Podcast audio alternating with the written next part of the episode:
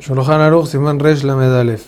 En este Simán de un solo Saif vamos a estudiar que todo lo que una persona hace tiene que ser la Shem Shamaim para servir a Hashem.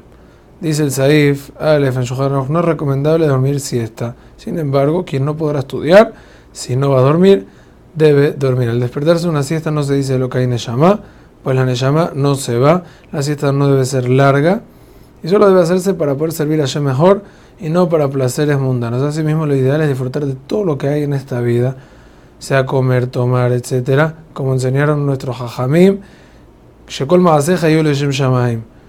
que tus acciones sean para poder servir a Hashem mejor y aún las cosas espirituales que uno hace, como estudiar y todo, tiene que ser para servir a Hashem y no para ser parte de un grupo selecto o para buscar honores. Todo lo que la persona necesita para relajarse y luego servir mejor a Hashem puede y debe hacerse. Esto incluye pasear, etc. El trabajo también debe hacerse según las leyes de la Torah y es muy importante porque así uno logra, logra tener parnasa y no llega lo aleno a tener que robar o hacer otras cosas que son un pecado. Hazak Ubaruch.